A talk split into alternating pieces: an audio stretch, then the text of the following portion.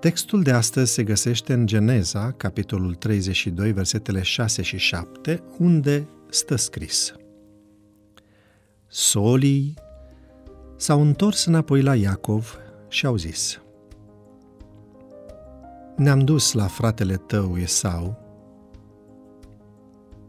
și el vine înaintea ta cu 400 de oameni.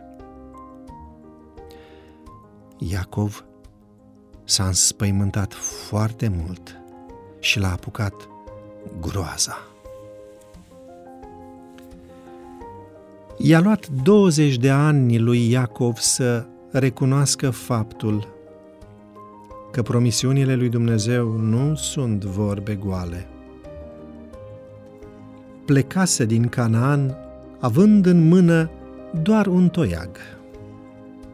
Revenea acum, după atâta timp, pe malurile acelui Iordan, înconjurat de o familie numeroasă și de multe turbe. Și întreprinsese această călătorie la porunca lui Dumnezeu.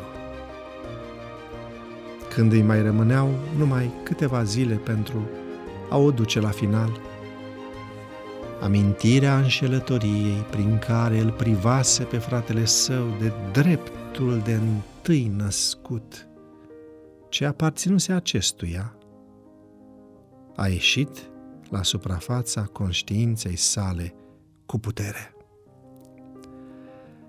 Iacov s-a simțit bulversat de conflictul interior în care se confruntau făgăduințele lui Dumnezeu și teama de răzbunarea lui Esau, nesiguranța cu speranța, cu înțelepciunea, ca cu scopul de a pregăti întâlnirea cu fratele său violent.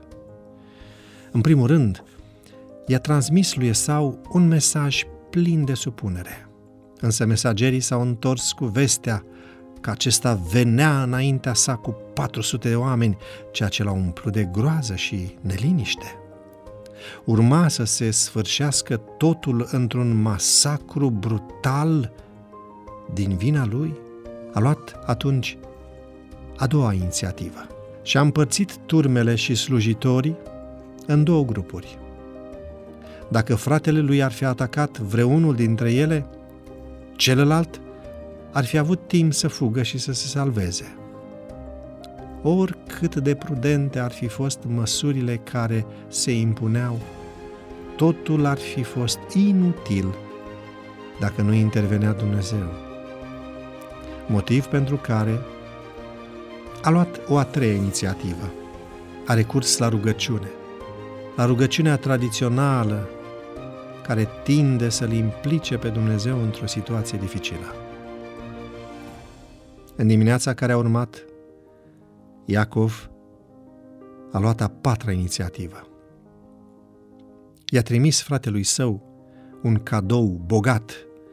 Ce era mai bun din cele mai bune turme și l-a împărțit în trei turme diferite. Și ce e interesant, la felul său de gândire, este că, tulburat de păcatul lui, a folosit cuvintele îi voi potoli mânia. Este expresia tehnică specifică jertfelor de ispășire. Putea acest dar să ispășească păcatul lui? Putea Esau să-i confere pacea iertării? Nu. Iacov știa că doar Dumnezeu putea să-l ierte de păcat. Dacă îl mărturisea, și se căia în mod sincer. De aceea, Iacov s-a întors să se roage lui Dumnezeu. Există totuși un Dumnezeu în ceruri, iar când amintirile urâte ies la suprafața conștiinței și ne influențează deciziile prezente, ar trebui să ne gândim la lucrul acesta. Nimic nu poate interveni între noi și Dumnezeu. Distribuie și prietenilor tăi devoționalul audio. Devoționalul audio de astăzi ți-a fost oferit de site-ul devoționale.ro în lectura pastorului Nicu Ionescu. Îți mulțumim că ne urmărești!